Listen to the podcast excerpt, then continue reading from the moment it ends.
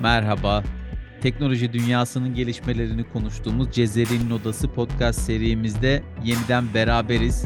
2022 yılı sona ererken biz de bu yılın şöyle bir değerlendirmesini yapalım istedik teknoloji alanında. Yine tabii ki teknoloji muhabiri arkadaşlarım Tolga Yanık ve Kadir Günyol bizlerle birlikte. Arkadaşlar hoş geldiniz. Hoş bulduk, Hoş bulduk. Sefa. Hoş bulduk. Şimdi 2022 yılı için farklı bir format yapalım. Çünkü geçen yıl şöyle bir değerlendirme için ben kronolojik olarak teknolojide yaşanan gelişmeleri aktarmıştım ama bu yıl hani derler ya Dünya Kupası deyince aklınıza ne geliyor? İşte kimisi der Messi der, kimisi Ronaldo'nun hayal kırıklığı der, e, kimisi farklı şeylerden bahseder. Ben de şöyle bir başlamak istiyorum. Kadir'le başlayalım istiyorum. Kadir 2022 yılında teknoloji dünyası deyince aklına ilk gelen, zihninde şimşekler çaktıran ilk olay nedir? Şöyle bir anlat biraz istersen onun üzerine sohbet edelim. Ee, Evet Sefa aslında çok fazla konu konuştuk senin de bahsettiğin gibi. Ama sen bu soruyu sorduğunda aklımda ilk canlanan, aklıma ilk gelen şey Metaverse oldu aslında. Çünkü Metaverse çok büyük reklam kampanyasıyla, çok büyük bir şaşayla başladı, yola çıktı. Ve sadece Facebook için değil, bütün şirketler Metaverse'e geçeceklerini, Metaverse ile ilgili projeleri olduğunu söyledi. Ama sonrasında bir yavaşlama geldi. Yani Metaverse başladığındaki ilgiyi kaybetmeye başladı. Nitekim Facebook'ta e, daha sonrasında borsada büyük değerler kaybetti. Metaverse projesinin çok da iyi gitmediğini açıkladılar. En son gelişmelere bakıyorum e, Facebook tarafından. Facebook, daha doğrusu Meta şirketi, e, Metaverse konusunda çok ısrarcı. 2023 yılında yatırımların devam edeceğini ve bu projeyi bir şekilde bitireceklerini söylüyorlar. Ya, vallahi bilemiyorum yani ne kadar başarılı olabilirler ama Meta tarafı çok ısrarcı. Birçok alanda e, kayıplar yaşamasına rağmen mesela uygulama tarafında çok büyük kazançları devam ediyor. Ancak Meta tarafında, Metaverse tarafında e, istediklerini bir türlü alamadılar. Rekor ama e, onun, gelir kaybı herhalde vardı değil mi bu sene Meta'da? evet, evet borsa tarafında Facebook'ta gel yani şeyde evet. Evet, borsa tarafında çok büyük bir değer kaybı yaşadılar. Yatırımcılar göster yani bu durumu gösteriyor ki yatırımcılar biraz tereddütlü Metaverse e, projesini tutup tutmayacağı konusunda. Ama Facebook tarafı, daha doğrusu Meta tarafı çok kararlı gözüküyor. Yatırımlarına devam edecek gibi gözüküyor. Sadece Metaverse'ün başarısızlığı değil aslında. Diğer sosyal medya şirketlerinin de biliyorsunuz işten çıkarmaları konuşmuştuk. Çok büyük işten çıkarmalar var. E, borsada büyük kayıplar var. Özellikle koronavirüs pandemisinin ilk yıllarında yani ilk yılı diyelim o yıldaki sıçramanın ardından teknoloji şirketlerinde büyük bir düşüş yaşanıyor şu anda. Çünkü o dönemde hatırlayacak olursanız teknolojiye olan büyük bir İlgi ihtiyaç vardı. vardı. Tabii İhtiyaç vardı evet. ihtiyaç vardı. Kadir İnsanlar peki evleri şöyle şimdi sadece meta anlamında değil de birçok böyle me- metaverse şeyi çıktı, evreni çıkmıştı. Evet Bunların hepsi şu evet anda geçen e, haberlerde bir şey okudum. E, Avrupa Birliği'nin yanlış hatırlamıyorsam bir e, metaverse üzerinden yaptığı bir etkinliğe mi ne sadece bir kişi katılmış. Yani o kadar gündemden düşmüş ki Tolga ne diyorsun, ne düşünüyorsun? Sadece bir kişinin katılmasına metaverse bu kadar çöker miydi? Evet yani Metaverse o uyandırdığı etkiden sonra böyle şeylerle karşılaşmak insanları da bizi de şaşırttı. Açıkçası biz de biliyorsunuz ilk konuştuğumuz zamanlarda da biraz çekimserdik yani bu konuda. E, Metaverse şu anki bulunduğu nokta itibariyle açıkçası biraz pişmanlık oluşturdu diyebiliriz. Mesela geçen hafta e, yapay zekayı podcast'imize konuk aldık. Bence Evet. e, Kadir Metaverse demişti. Ben ikinci sıraya da ChatGPT'yi koyuyorum. E tabii sıralama şey olarak etki bazında değil de ilerleme açısından söylüyorum. E mesela ChatGPT beni Metaverse'ten daha çok etkiledi. Bunu geçen hafta da ifade etmiştim. Adeta karşımızda sanki bir insan varmışçasına sohbet ettik. Ama şöyle ChatGPT ile ilgili şöyle ilginç bir veriye rastladım. ChatGPT'nin günlük çalışma bedeli yanlış hatırlamıyorsam 2 milyon dolara mal oluyormuş. Yani bu Nereden karşılıyor bu parayı diyorsun şimdi? yani nereden karşılanıyor, karşılıyorsu bir tarafa gerçekten ciddi bir rakam. Tabii Beni ki. şaşırttı yani böyle bir sistemin çalışması için. Demek ki e, serverlarda çok ciddi bir e, işlem gücü harcıyor. Tahmininde bulunabiliriz. Yani ChatGPT'yi ben bu senenin teknolojik olaylarında tam 2022 biterken bir güzel bir gelişme olduğunu rahatlıkla Ya ifade edebilirim. ücretsiz beta versiyon diyorlar ya muhtemelen onu da monetize edeceklerdir. Yani oradan da bir para kazanacaklardır. E, Ben Muhtemelen şu an. şeyi sorayım o zaman yani 2022'de teknoloji deyince aklına ne geliyor? Belki ortak geçirdiğimiz vakitlerden de bahsedebilirsin. Evet tabii. Teknolojinin vazgeçilmezi Teknofestler aklıma geliyor.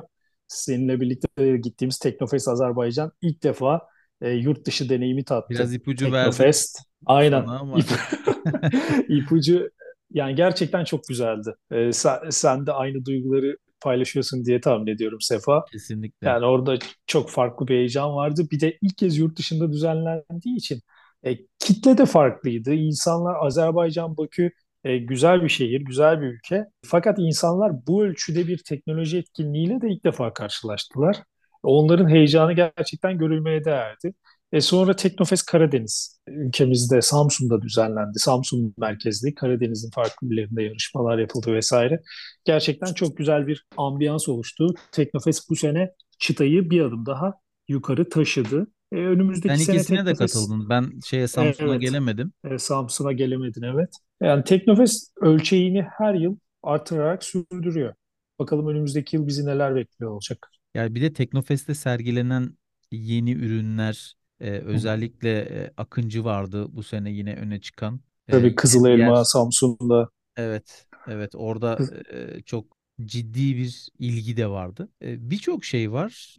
Ben söyleyeyim aslında. Elon Musk'ın Twitter'ı satın alması. Herhalde son 1-2 Evet, aydır evet. bununla yatıp kalkıyoruz. Teknoloji Kesinlikle. dünyası mı yoksa medya sektörü mü demek biraz daha şey olur ama teknoloji eliyle medyayı ve e, dünyayı ne kadar manipüle ettiklerini açık açık söyleyebiliriz belki de bunu. E, şu anda Twitter dosyaları e, sürekli düşüyor. Her gün her gün e, gazeteciler açıklıyor. Yine Elon Musk da burada önemli bir kilit bir rol oynuyor. Çok ciddi anlamda burada bir olay var. Ya bu görmezden Evet. gelinemeyecek şekilde 2022'nin en büyük olaylarından birisi. Ne diyorsun? Kesinlikle yani 2022'nin belki de en önemli olayı olaylarından bir tanesi 2022'nin sonuna denk geldi. Twitter dosyaları e, uzun zamandır konuşulan birçok iddia vardı. Ama bunların sadece komplo teorisi olduğu söyleniyordu bazı medya organları tarafından ama Elon Musk her şeyi çıktı, Twitter'ı aldı. Aldıktan sonra da bütün dosyaları ortaya dökmeye başladı. Kirli çamaşırların hepsini ortaya serdi. Dolayısıyla e, helal olsun çok hak ediyor galiba. ya evet bu konuda gerçekten çok acayip bir şey yaptı. Yani bence çok cesur da bir şey yaptı ya. Yani baktığınız zaman mesela en son açıkladığı dosyalardan bir tanesi Twitter ve FBI'nin yoğun işbirliği mesela. Çünkü bu Elon Musk'ın başını belaya da sokabilir. Amerika'da yaşayan biri olarak ama çıktı adam bunların hepsini ortaya döktü. Yani Twitter'la e, FBI arasında çok yoğun bir ilişki var mesela. Ya da Donald Trump'ın hesabının kapatılması olayında e, Twitter'ın bunu zaten çok önceden planladığını açıkladı. Yani 6 Ocak'ta gerçekleşen o baskınla ilgili değil de daha öncesinden zaten Twitter böyle bir şeyi planlıyormuş. Bunu açıkladı mesela. Ya bu da çok enteresandı. Bunun gibi pek çok şey çok önemli mesela. Bazı kişilerin hesapları gölgeleniyor. Yani siz bir şeyler Shadow ban. yazıyorsunuz. Evet shadow ban dedikleri olay var. Ya bir şeyler yazıyorsunuz, bir şeyler an- anlatmaya çalışıyorsunuz ama kimse sizin Gösterim sayısı görmüyor. özellikle düşürülüyor. Çok çok Evet, daha az kişiye gösteriliyor. Etki alanı kısıtlanıyor. Bir algı şeyini düşürüyorlar.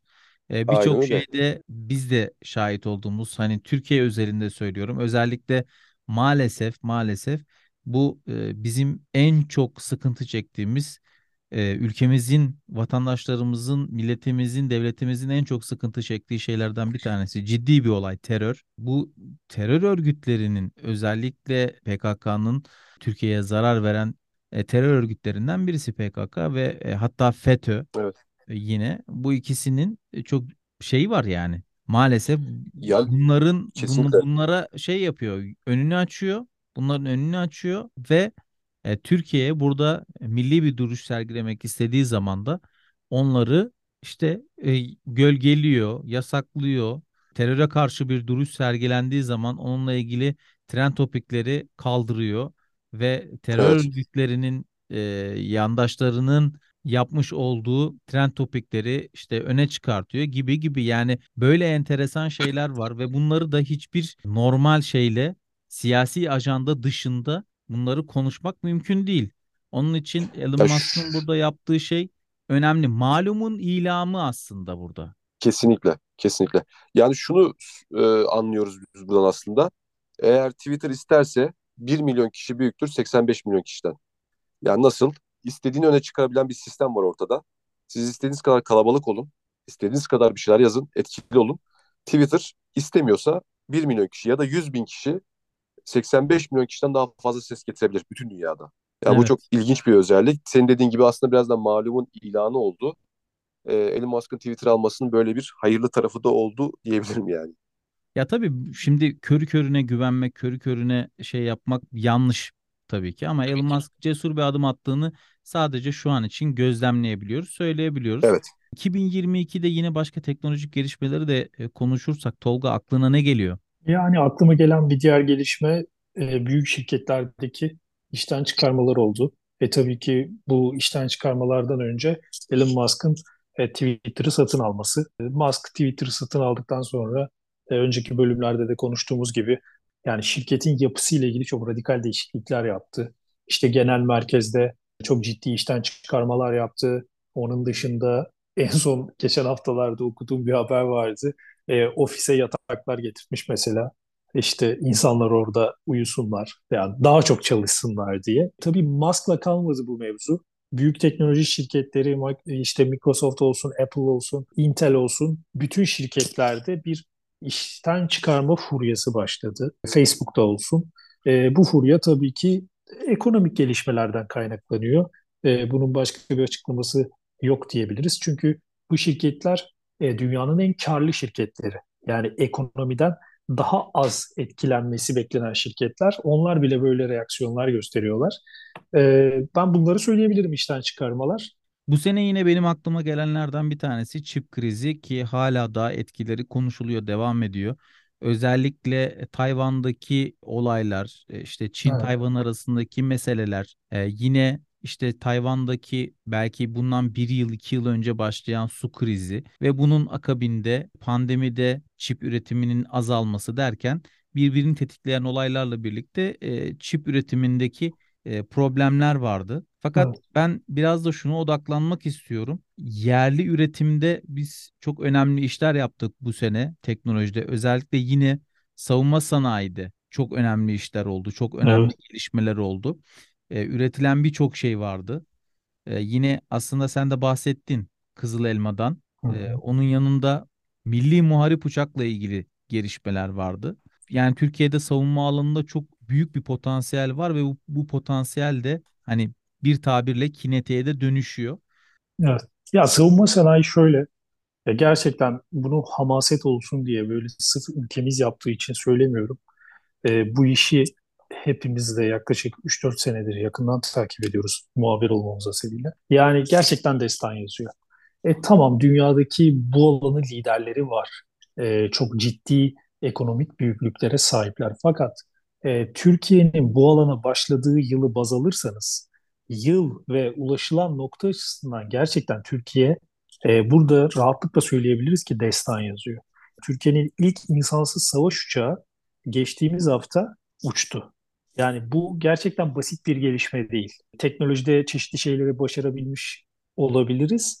Ama bu nokta yani bu insansız savaş uçağının uçması e, Baykar'da şöyle diyor. E, bu uçak diyor harp sahasında dengeleri değiştirecek. Gerçekten dengeleri değiştirecek. Sadece harp sahasında değil, dünyadaki dengeleri de değiştirecek. Umarım o uçak çok ciddi başarılara ulaşacaktır. Mesela e, geçtiğimiz uçaklarına bakıyoruz Baykar'ın. İşte Bayraktar TB2 zaten ilk göz ağrısı diyebiliriz yani başarı anlamında. E, hala ihracat mesela dün Arnavutluk'la yanlış hatırlamıyorsam bir ihracat sözleşmesi imzalandı. E, çok ciddi bir ihracat kalemimiz oldu aynı zamanda. Yani savunma sanayi sadece bizim ülkemizin savunmasının sağlanması anlamında bir katkı sağlamıyor. Aynı anda cari açımızın düşmesi ve ihracatımızın artması açısından da çok ciddi katkılar sağlıyor. E burada Roketsan mesela çok ciddi rol oynuyor. Mesela geçen Akıncı'ylaydı zannediyorsam bir roket denemesi yapıldı. 100 kilometredeki Evet. hedefi başarıyla vurdu.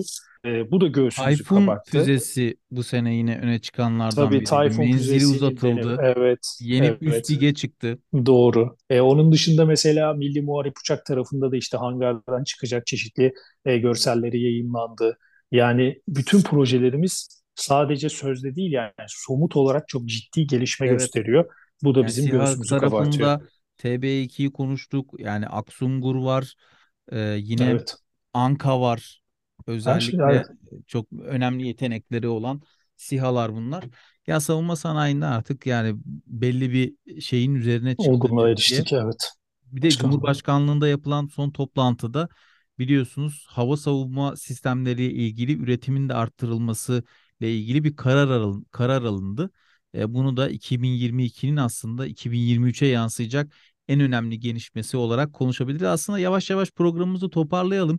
Son konumuz da bunu sona bırakmıştık. E, sona bırakacağımızı da konuşmuştuk. Tabii ki de Türkiye'nin otomobili tam anlamıyla başından sonuna kadar bir teknoloji e, harikası diyebilirim. Tolga sen bindin TOG'a. Sen başla istersen anlatmaya. Nasıl seni heyecanlandırmış mıydı? Evet, hayatımda yaşadığım çok ilginç ve unutamayacağım anlardan birisi de e, TOG'un lansmanına katıldığım gün ve TOG'a bindiğim an olarak hafızama kazındı. Gerçekten çok güzeldi. 29 Ekim'de biliyorsunuz e, Bursa'da TOG'un teknoloji üretim üssünde bir lansman toplantısı gerçekleştirildi. Orada Cumhurbaşkanı Erdoğan'ın katılımıyla TOG e, artık kamuoyunun karşısına çıktı. Yani tarifsiz bir duygu, diyecek hiçbir şey yok. Yani çünkü duyguları o kadar kolay anlatamıyorsunuz. Aracı şöyle söyleyeyim, yani hepimiz çeşitli araçlara biniyoruz. E, bunu da gerçekten kendimiz yaptığımız için söylemiyorum. Araç gerçekten etkileyici. Önümüzdeki yıl sahada göreceğiz. Çevremizde belki alanları olacaktır. Belki sokakta göreceğiz. O zaman hiç bilmeyenler bindiğinde e, neler söylemek istediğimi çok rahatlıkla deneyimleyebilecekler. E, Kadir heyecanla sen bekliyoruz. de Ön satışa evet çıkacak. Kadir sen de e, TOG'a binmedin ama bir Tesla ile yolculuk yaptın. E, sen de TOG'un Turgo'yu denedin mi sen şeyde Tesla yolculuğunda?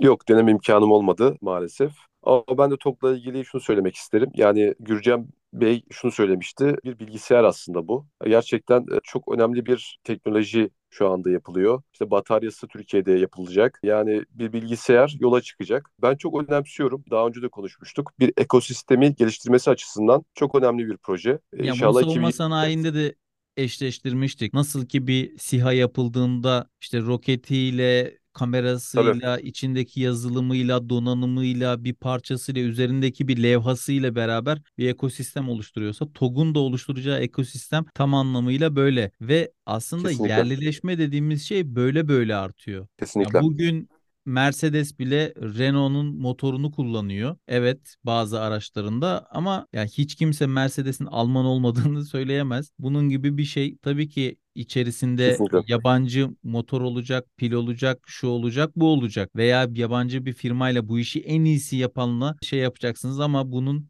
fikri ve sanayi hakları sizde oldukça, siz ürettikçe ki Apple bugün üretiminin neredeyse e, çoğunu Çin'de yapıyor. Buna rağmen kimse Apple'ın ABD markası olmadığını e, iddia edemez. E, kesinlikle. yani onun için böyle bir durum var. TOG da yavaş yavaş kendisini kendisini geliştirecek, yerleşecek, daha da yerleşecek. Belki bir gün %100 e, yerli olacak ama hani buna da ihtiyaç var mı? Bunu da konuşmuştuk sizinle. Tabii ki. E, evet yani sen elektrikli araçlar üzerine çok konuş şey yaptık seninle. Sen bir elektrikli aracı deneyimleyen hani bu işin içindesin biraz daha. Hı. Sen bir de o açıdan değerlendirirsen ne diyorsun? Bu soruna gelmeden sadece iki şey ekleyeceğim e, Sefa. O da şu. Bence iki tane yanlış yapıyoruz öyle takip edebildiğim kadarıyla. Birincisi işte yerli bir şey yapıyoruz dediğimizde ilk soru şu oluyor. Yüzde yüz yerli mi? Ya buna bir kere gerek yok. Yani yüzde yüz yerli olmasına gerek yok. Ee, Yüzde yüz değilse o zaman yerli değil deyip kestirip atıyoruz. İkincisi de şu hata yapıyoruz bence. Ülkemizde yapılmış e, şeylerde hata olduğunda hemen diyoruz ki Aa, bak hata yaptık yine yapamadık gibi bir kompleks var şu an maalesef. Hatalardan Ee, öğrenmek lazım, düzeltmek aynen lazım ve Yani şey yapmak lazım. mesela Volkswagen bir hata yapıyor araçlarında. Yani 100 yıllık bir firma belki bir hata yapıyor. Hala hata yapıyor. Bütün araçlarını çekiyor, tekrar gönderiyor. Dolayısıyla bu hataları da normal karşılamak lazım ve %100 e, yerli takıntısından da bence biraz vazgeçmek lazım. Bunları yaparsak bence TOG'da çok büyük başarı elde ederiz. E, soruna gelecek olursam da e, elektrikli araç şu anda altyapısını konuşmuştuk geçen haftalarda. Altyapılar iyileştirildiğinde bence çevreye duyarlılığı çok önemli. Bir de gerçekten e, performansı çok iyi. Yani ben işte İstanbul'dan Ankara'ya gitme fırsatı buldum. Yani sıfırdan 100'e 100 kilometreye çıkma olayı gerçekten çok etkileyici ve e, yoldaki sessizliği, gidişi, yola tutuşu gerçekten çok iyiydi. O anlamda elektrikli araçların gerçekten tutkunu oldum diyebilirim. Yani ileride bir fırsatım olursa hiç düşünmeden elektrikli araç alırım. Evet, ben de son olarak şunu söyleyeyim. Programımızı da kapatalım yavaş yavaş. Ee, bana göre 2022'nin en güzel teknoloji gelişmesi de şu oldu. Cezeri'nin odasının e, devam etmesi, çok güzel içerikler üretmemiz, teknoloji dünyasına da en önemli gelişmelerinden birisi diyebilirim. Yine sizlerin ürettiğiniz teknoloji haberleri.